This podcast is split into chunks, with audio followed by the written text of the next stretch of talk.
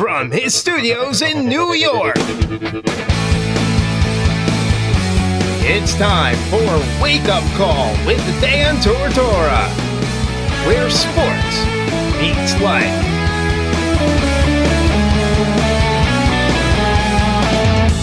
Here's your host, Dan Tortora.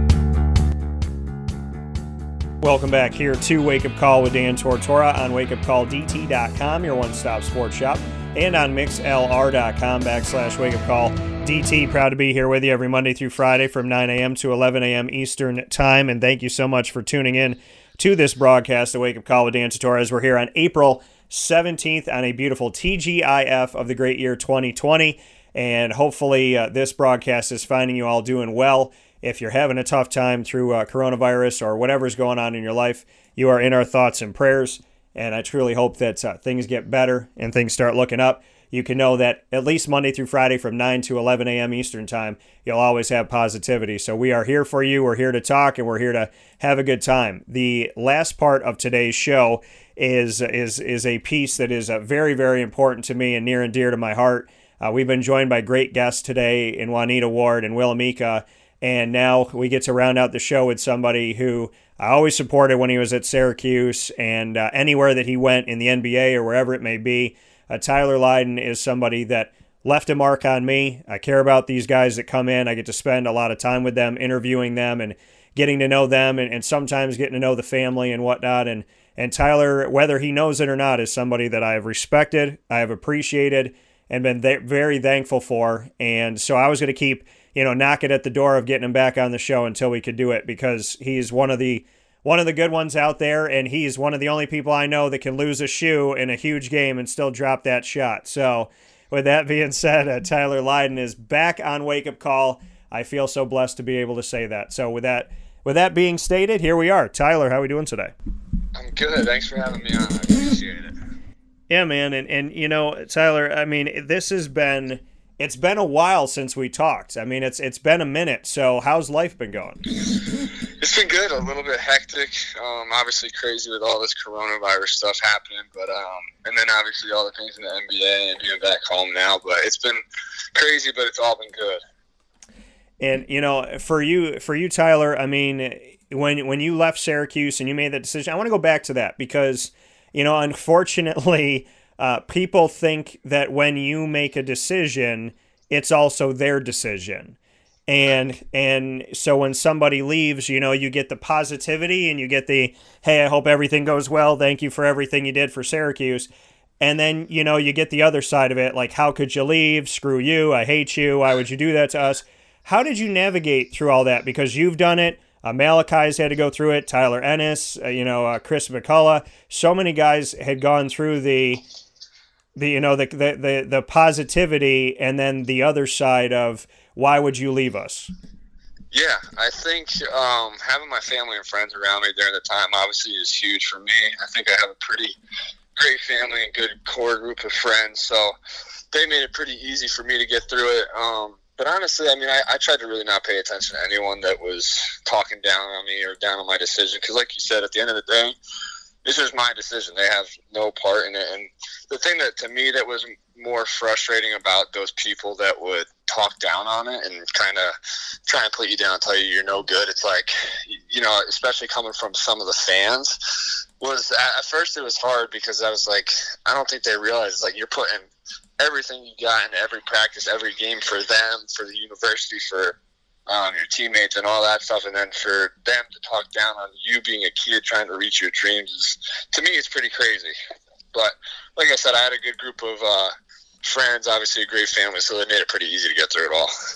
That coming here from uh, Tyler Lydon this morning on Wake Up Call with Dan Tortora. So you know, you navigating through that hindsight 2020. Were you are you happy that you you made the decision to leave early? Looking back on it now, a few years later, I mean, how how do you see everything now? Um, I think I, I'll, I'll never regret the decision I made. Um, obviously, it's tough right now not being in the NBA and not being with a team. Um, but like I said, as a kid, that was my dream was to get there to see what it was like to play um, and all that stuff. So I'll never regret the decision I made. Obviously, I miss Syracuse, miss the university, and miss playing there. But like I said, I think if I go back and I did it all over again, I still would do the same exact thing. Uh, ten times out of ten, to be honest and and for you tyler like you said you know if you went back there you do the you do the same thing. What went into your decision? Because some people are sitting here thinking like what's an agent telling you? What's this? What's that? What ultimately made you because you know as you know and i know we've talked about today everybody's got an opinion about something that only you know the answer to. And so you know what what ultimately made it good enough for you to do like what made that decision for you like I should do this? Because the you know the talking heads are saying well his agent must have said this and maybe he got told this and maybe this happened. What actually happened that made you want to move forward and go at that time?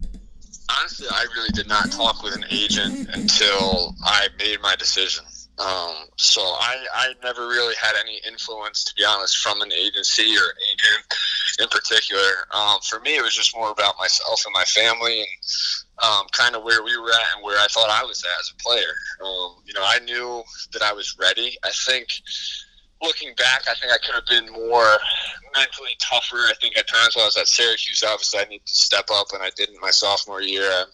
So that that kind of hit me hard when I was leaving. But at the end of the day, I knew I was like, okay, as a, as a player, I know I'm ready. I know I can go compete at that level. Um, the reason I didn't leave my freshman year was because I knew I needed to put on weight get stronger, um, different things like that. But I knew I was still skilled enough to go. So I, to me, it was all about coming back.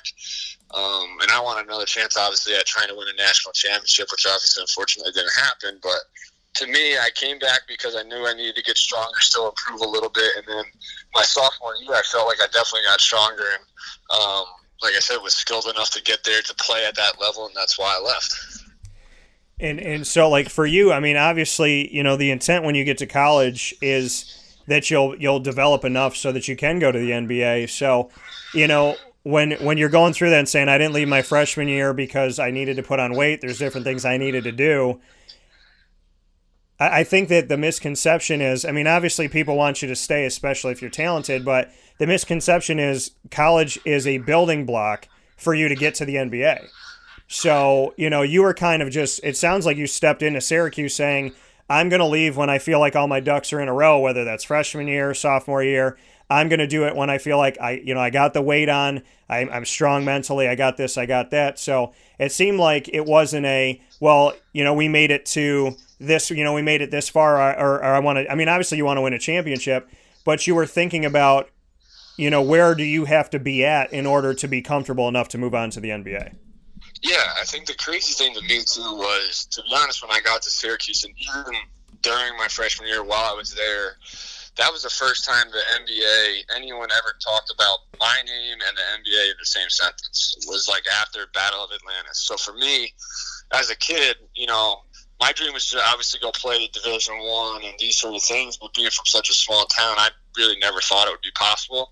I just played basketball and computers as hard as I could because I loved the game. And then, you know, one thing kind of led to another. Getting to Syracuse, I was like, wow, and you know, I never thought I would get to that level um, and then, like I said, it was really never even a thought of mine um, to even leave to go to the NBA until uh, my sophomore season. That was when, like, after my freshman year was the first time I was like, okay, I really can do this. You know, like I think I performed pretty well my freshman year, and obviously we had that great run. So that was the first time I was even, like I said, hearing my name and the NBA in the same se- sentence, and people saying I should leave and this and that. And I was like, this is crazy. I never would have imagined that I would even have that opportunity. And then, you know, kind of you had to set yourself back to reality and be like, okay, well, now what does it actually take? And what would it be like for me to get there? And what do I really have to sit down and do um, to make that reality now?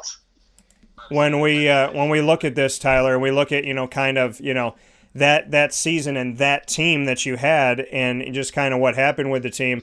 That was something where I had the opportunity to talk with Trevor after the fact, and I said to him, I was like, you know, do you know who picked who picked Syracuse that year? And you know when when we were doing the ACC and it's all blind and you know there's you know however many of us that are you know choosing who's going to go where and I had North Carolina as the number one team in the ACC. And in the last second, I moved Syracuse there. Not because I was born here, not because I know you guys, not because I'm in the Carrier Dome covering the games and this and that. I did it based on a, a specific set of reasons for you and Mike Gbinije and Trevor Cooney. Like I, I did, there was there was reasons why Malachi, I, I did what I did, and I spelled it out. And I got treated like I was a crazy person uh, there was an article written about me, like Mystery Man reveals himself, and I wasn't hiding. I put it up on my free website. But what I think is funny, Tyler, is that I thought that you guys in North Carolina were deserving to be at the top of the ACC, and when all when all push came to shove, out of four teams left out of 300 plus, you and North Carolina were in there. So I had that redemption. I was right. They wrote an article about me at the beginning of the year. Nobody wrote anything at the end of the year. My dad goes, uh, nobody's trying to call my son now that he was he was right. So number one, what do you think about the fact that I was the only person that that picked you guys? And number two, you know, you like proving people wrong. Uh, you know, I, I think that I have a little redemption, and maybe they should have wrote a nice article about me at the end of the year. Yeah, I, I, think they definitely should have wrote a nice article about you. Um, that's pretty crazy. Obviously, you know what you're talking about for you to have said that, and then you know, we both ended up, both teams ended up where they did. So obviously, people need to pay a little bit more attention to what you're saying. Well, and, and the thing that was crazy is that when I when I said it, and thank you, but when I said it to Trevor, he was like, he started laughing. He goes, "No way, you were the guy." And I said, "I said, yeah, I didn't, I because when you when you vote, you can't see what anybody else is voting, so you don't know that you're going to be like the lone wolf or whatnot." But you know, I had the satisfaction that I believed in you guys the whole year. And so I I had that satisfaction when everybody because you know how like there's fans and then there's people that like join. I mean, you know when you go to a party that there's a bunch of people that were going to come to your house, and then once the party's hopping and they hear that everything's going good and there's a lot of people there, then the other people start to come in. And so you know, like I was at the party from the beginning. I mean, I it, you know there was so much talent on that team, and I felt like you guys could, and you kept proving me right. And I will tell you this: my father, who never cries I told my dad if Syracuse makes it to the Final Four, then we then you're coming with me because I asked him to come with me to Chicago and he couldn't make it happen because he was working. I said if they make it to the Final Four, you are going with me to Houston. And he called me five seconds after the game ended against against Virginia and Chicago. He called me up and my I couldn't even understand him. He was crying and he was screaming at the top of his lungs and he's like, "We're going to the Final Four, buddy. We're going to the Final Four. And like it was the coolest feeling in the world and i know that you're you're close with your family but like you gave my dad that moment and i want to say thank you for that oh absolutely thank you for everything you guys did too yeah I mean, that was crazy that was a super fun time obviously i was just talking to somebody about it the other day. It's like looking back on those memories and that memory of getting to the final four and, I, and like i don't care what anyone says that will always go down as like my favorite basketball memory and point in time and all that stuff. There's nothing like it. And the thing is, you decided to go for something which you know you know and I know in college college basketball now everything is a foul. So you can't even breathe on somebody, but you went for that big time play knowing that it could have gone against you. It was 61-60. You guys were leading against Gonzaga and they come down the lane and you were just and it looked like the entire time inside of, inside of the lane, inside of the paint. It looked like you were just kind of dancing your feet, waiting for your opportunity to make a strike. And you see him, you see the guy coming down the lane, and they and he elevates up for it, and you block the shot, and then you try and grab the rebound and hit the floor. Bring me into that moment because they could have called you for a foul, they could have called you for anything, but you felt like in that moment, with under five seconds to play, you had to make that play. Bring me into it. Yeah, I think um, I think Boeheim at the time kind of gave us a little bit of an idea of what they were going to try to go to. You know, obviously they had Wiltjer, so it's like, all right, they had Wiltjer and Sabonis. So you know, were they going to try and get a shot? Were they going to dump it down low? What were they going to try and do? And so he gave us a couple ideas. So we, I think what we did is we took away their, their first two options there with Sabonis and Wiltjer and so it was like, all right, someone else has to make a play, and I just I knew that the floor was open, so he had a driving lane, and obviously uh, as my responsibility in the zone, I had to step up, and you know I think just that comes down to being prepared and being a confident person and player, um, and just being, able to trust your abilities. You know, I felt I thought that I was a pretty good shot blocker, um, so I was like, all right, well, you know, I'm not going to give him the chance to go up and win this game. There's no way. You know, I just figured that that's how I was going to make my mark in that game was to try and end it that way. Obviously, looking back, it's like, damn, I was pretty crazy, you know, to, to really think that way. It's it's pretty nuts, especially being a freshman. I think it it's uh it's pretty crazy to make that type of a decision. But yeah, I mean, at the end of the day, I just I don't I really don't think I was thinking in the moment. I just was like, okay, I'm going to go up and try and contest this shot, and then the way he drove, he just came too close, and obviously I blocked it, got the rebound, and the rest is kind of history, so to speak. I, I got to ask you a question that that you yeah, you probably know that this is coming, but I know the answer to this because I saw the replay that the officials apparently didn't watch. Was Trevor Cooney inbounds when he stole the ball? I think he was inbounds. Yeah. I mean, to to me, it looks like he he he grabbed it. He had both of his feet in. He turned his body, and he was he was in. But you had to make the play after that play. So when that didn't go your way, just what was what adrenaline? What was going through your body? in that moment because you had something taken away from you. It gave Gonzaga another opportunity. You're only up by a point. Bring me into those few seconds of, okay, it's our ball. Oh, it's not our ball. Okay, well, now we got to do something else because that was a really quick turnaround. Yeah, I think I think that's one of the best things about sports and, and being a player and being someone who's in those moments. And like I said, just you kind of just have to be ready for whatever. You know, obviously we're thinking one thing, but at the same time, you know they can call it either way. It's just that's just how it goes. You know, so as much of the control you think you have in a game, it's like a lot of things are really out of your hands. So, you know, we're obviously meant to think one way and then kind of have to be able to react and do the other thing right away. So I think that's exactly how it happened. It was just like, all right, we we felt like we were getting that ball, and we felt like he was in bounds. But in that moment, obviously, when they changed the call over, it's just you just got to be ready. There's really no excuses. So I think for us as a team for players, really in general, it's just it doesn't matter what the situation is. You just got to be ready for whatever comes at you. And luckily, I think that just comes down to coaching and, and all that other stuff too, where we're so lucky to have Boeheim and the assistants that we do and or did um, to have us prepared and mentally tough enough to be like, okay, well, that didn't go our way, but we'll get this stuff here, you know, that sort of thing. That coming here this morning from Tyler Lydon, Syracuse Orange basketball alum. Tyler, you talk about coaches that Syracuse had. Uh, Mike Hopkins, what did he mean to you? What did he mean to the team? What did he mean to to everything that, that has been Syracuse because we know that he's kicking butt in Washington. He's a Pac 12 coach of the year, uh, his first year there, his second year there. Uh, what what can you say about about Mike Hopkins and what the loss of him, you know, really does mean in Syracuse? Yeah, I mean, just for me personally, I think Hopkins was like a father figure to me while I was there, and obviously even afterwards and before when he was recruiting me. So, I think the type of person he is is just he's really I think he really is one of a kind. I don't think there's another coach out there in a sense that can act the way he does and be how he is. He's just such a genuine person. Um, so obviously when he left Syracuse, I'm sure a lot of people were hurt and upset, and yeah, it's a, it's a definitely a tough loss for everyone involved. But at the same time, it's like when I look back, and even now when I think about it, it's there's really not another guy, obviously that can replace him. But at the same time, if you had to pick other guys, it would be Coach Red, Coach GMAC. Those guys, like just like Hopkins, are unbelievable people, unbelievable coaches, and they, you know, they'll just get the job done. I would trust those guys with anything in the world. That's why when I look at like all this recruiting stuff, which to me I don't really ever pay attention to um, anymore, just because I it's been a little while since I've been at Syracuse, obviously, and you know I try and follow the team as much as I can, but to me it's like those guys. I just remember talking to GMAC and Red, and obviously Hopkins and Boeheim while I was being recruited, and I'm like, I don't know how kids would want to pick another school to go play for. Like every time I talk to them, I just get fired up about basketball and just love the game.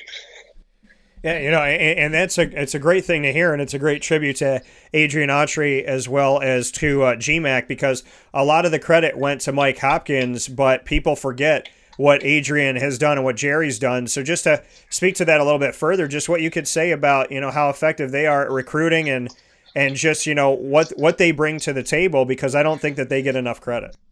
Yeah, I mean, it, it kind of just goes off of what I said. I mean, as a player, you look for a couple things. Obviously, the best fit for the school, but I think a lot of times kids get caught up in like, oh, I'm going to go to the biggest school because this school has the most gives will give me the most followers, you know, stupid stuff like that. That to me, kids I think need to really sit down and realize who they're playing for, and um, I think that's a that was the only reason I even came to Syracuse. I obviously knew that their track record of getting guys to the NBA was good. They they were a winning program, all this crazy stuff, the chance to play for Boeheim, and it, like the list could go on and on. But for me, it was more so about the type of guys I was playing for at that time. I wanted to play for someone that um, you know, I would essentially put my life on the line for them, and I knew that they would do the same thing for me. And that's just how they are. That's how they are as coaches. That's how they were as players. And um, like I said before, I don't know how, as a recruit, you would want to go anywhere else and play for anyone else.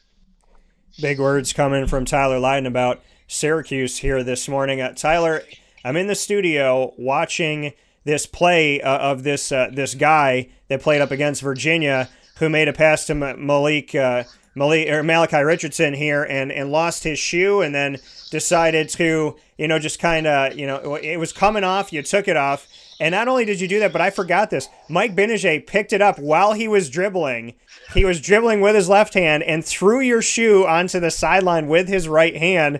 And then you go and, and, and cash in a three when the team was down 30 to 18 to uh, to Virginia. Bring me into this play because this is something that's like got to be one of the top 10 plays in Syracuse basketball history. You're at the top of the key, you fall down, you lose your your shoe on your left foot, you kick it off, and then Mike just grabs it, throws it off to the side. He gets double teamed, and then you wait, you fake, and you hit that three. I mean, this this is one of those amazing, amazing moments that you can't forget. Bring me into it.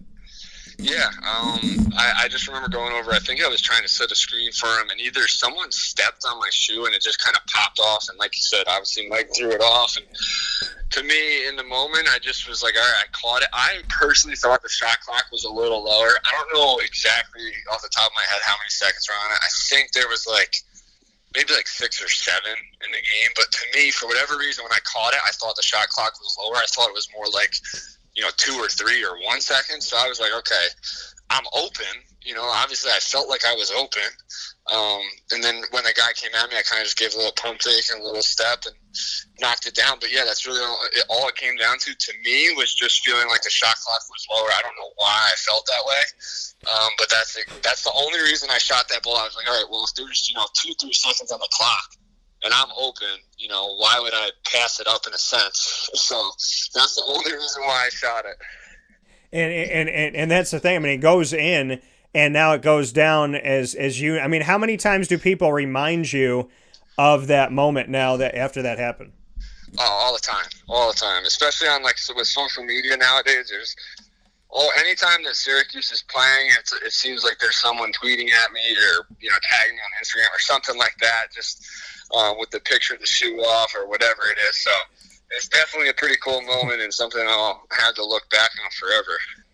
We, we look at this speaking here with Tyler Lydon this morning on Wake Up Call with Dan Tortora inside of the Charney's Menswear and Tuxedo Studios on 3150 Erie Boulevard East in Syracuse, New York. You were down by 14 to Virginia in that game at halftime.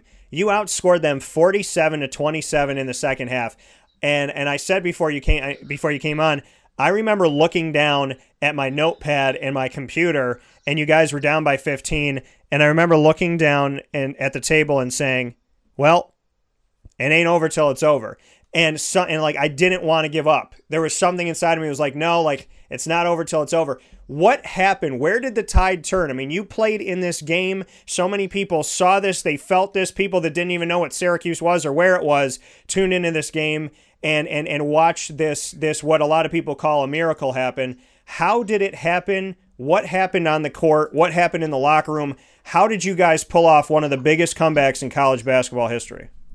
Yeah, I, I, if I remember correctly, I mean, you could you probably have to ask a few of the other guys on the team. Um, I remember at halftime we were down, um, and I think Boeheim came in and he was always the type of coach that was like, no matter what the score is, he doesn't care if we're getting, you know, blown out by 20 or what is, as long as we're just going to continue to compete and fight to the very end. That's all he cared about. He just obviously he wanted us to do the best we could and give everything we got. So when he came in at halftime, I, I remember him kind of giving a little little bit of a speech, just saying like, it does not matter what the outcome of this game is, as long as we go down just just swinging, right? And um, I think for us, that to me, it kind of hit in my head like, you know, this really could be the end of the season. It could be the last time I pick up a ball with Trevor and Mike and those guys. So I was obviously like, I'm going to do everything I can to win this game. And I think that that kind of resonated with a few of the other guys. And, um, you know, when, when you're out there and you're playing and you see, you look up and you see you're down 15, it's like, to, as a basketball player, it's like, that's really only you need two three shots right you hit two threes now you're down nine points and, and you're right back in the game so i think as a competitor and as a player it's like okay 15 might seem like a lot to a lot of people but i think for us we just had the mentality like if we're just going to chip away that's all we have to do is just chip away and we'll be fine. We can get back in this thing and we can win. So i think that was just kind of our mentality the whole time. And obviously um, we were confident in our press. So once we put that on and um, things started to go our way, we felt pretty confident in, in a chance to get back in the game, and that's exactly what we did. That coming here from Syracuse Orange basketball alum Tyler Lydon here on Wake Up Call with Dan Tortora. You did that, and then you, you move on from there, and you face off against North Carolina in Houston. Obviously, doesn't go the way that you want it to go, and they move forward and play Villanova after that.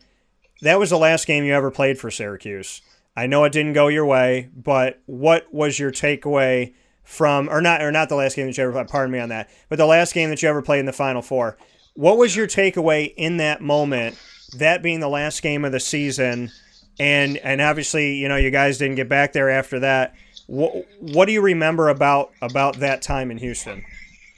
Obviously, um, kind of like what I was saying before, was just like I think it all kind of hit me that I was like, wow, I you know we really just made it to the final four. Like I just played in front of, you know, seventy something thousand people on a stage that I can remember being a little kid going outside and playing on my basketball hoop in, in March or in April and, you know, kind of being crappy weather, but just being out there, then running inside because my mom would say the NCAA tournament games are on. So we were, you know, me and my brothers would sprint inside and we'd go watch all the games and we'd pretend like we were these different teams and players and that sort of thing. So to actually be in that moment, I think it kind of hit me and resonated like right when the game was over.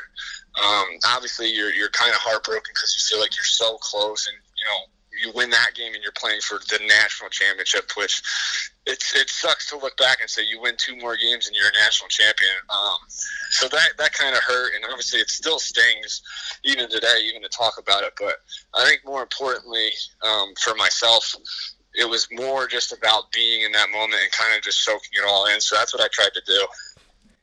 And and, and to, to have that and then to move forward into the NBA, I mean, speak with me on your time in the NBA. I mean, you got drafted, you got out there, and you know, you, you played in the G League, you played, you know, inside of the NBA itself, and, and now, you know, you're looking at what'll come in your future. What have you taken away from the NBA?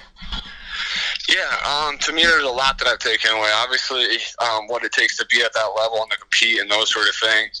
Like you said, I got drafted. I was lucky enough to get drafted and play a little bit and um, spend some time there. And it's been uh, it's been quite the roller coaster for myself, for my family, for everybody. Um, but obviously, you know, like I said, looking back, I would never change my decision to left Syracuse and those sort of things. But yeah, I mean, like I said, it just it comes down to taking away like what it really takes to be there. And um, obviously, I'm blessed enough to say that I played there and got drafted and those sort of things. But just going to continue to keep my options open here for a little bit. Um, I've been really enjoying being back home, and I've been doing a lot of training with kids and um, spending some time with kids in the area and that sort of thing, and trying to, you know, just show them that really anything's possible no matter where you're from. So it's all been good. I've been very blessed, that's for sure.